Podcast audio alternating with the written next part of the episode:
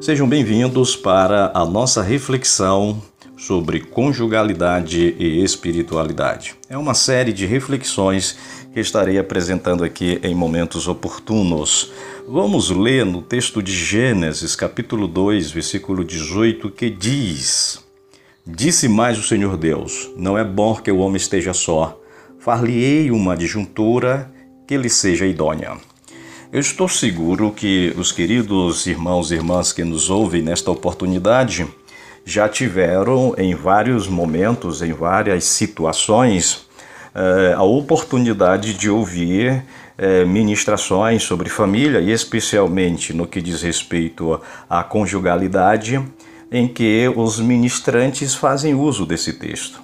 Por certo, este é um texto fundante quando o assunto é conjugalidade. E de fato é um texto belíssimo que nos oferece uma série de possibilidades reflexivas em que podemos pensar sobre vários vieses, sobre várias categorias, sobre várias é, observações de forma geral, em que nós possamos ter a conjugalidade como referencial reflexivo, fazendo uso deste texto bíblico.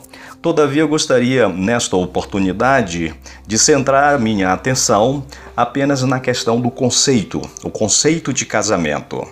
Por quê?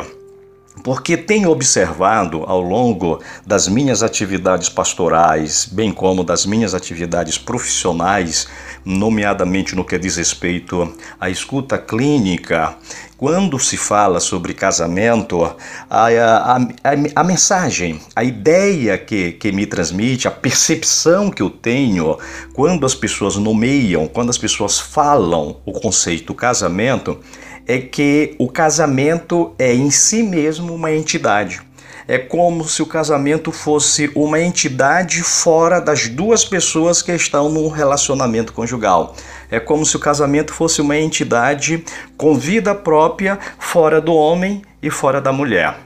E me parece que isto é um grande equívoco de percepção no manejo, na gestão da dinâmica da relação conjugal. Portanto, eu penso, penso o casamento é, de uma forma é, conceitual, em que o casamento não é essa entidade.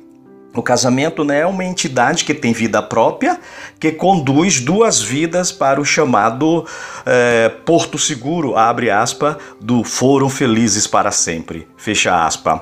Penso, portanto, que o casamento é apenas um conceito, ou seja, a palavra casamento é apenas um conceito.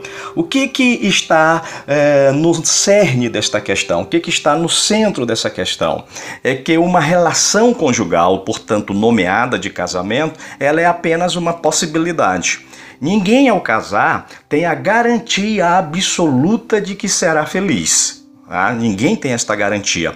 Por quê? Porque o casamento ele será desenvolvido dentro de uma dinâmica relacional. Daí que eu penso o casamento como uma possibilidade de um relacionamento entre duas pessoas tão diferentes uma da outra. Então, quando se coloca as expectativas sobre o, né, coloque entre aspas aí esse artigo definido, sobre o casamento, é muito grande, não tenha dúvida, é muito grande a possibilidade de se esquecer as pessoas da relação, ou seja, de se esquecer os dois sujeitos que constituem a relação conjugal, e é da dinâmica desta relação, deste processo relacional, que deve emergir o sentido conceitual de casamento, e não o inverso. Ok? Se a gente pensa o conceito de casamento como ah, o objeto reinante para fazer com que as pessoas sejam pessoas da relação, é um equívoco, é uma inversão da, da realidade dos fatos. A gente tem que pensar as pessoas da relação como pessoas autônomas, como indivíduos, e esses dois indivíduos, na sua historicidade, eles vão construir a identidade relacional, que é tema de uma outra reflexão, eles vão construir a identidade relacional de onde emerge o conceito de casamento. Portanto, quando se esquece as pessoas da relação, abre-se uma porta para o fracasso no relacionamento conjugal, sem nenhuma dúvida. Por isto, deixo a palavra para todos os senhores ouvintes nesta oportunidade. Valorize a pessoa da relação e o conceito casamento será fortalecido. Que Deus nos ajude, que Deus nos guarde, em nome de Jesus e até a próxima.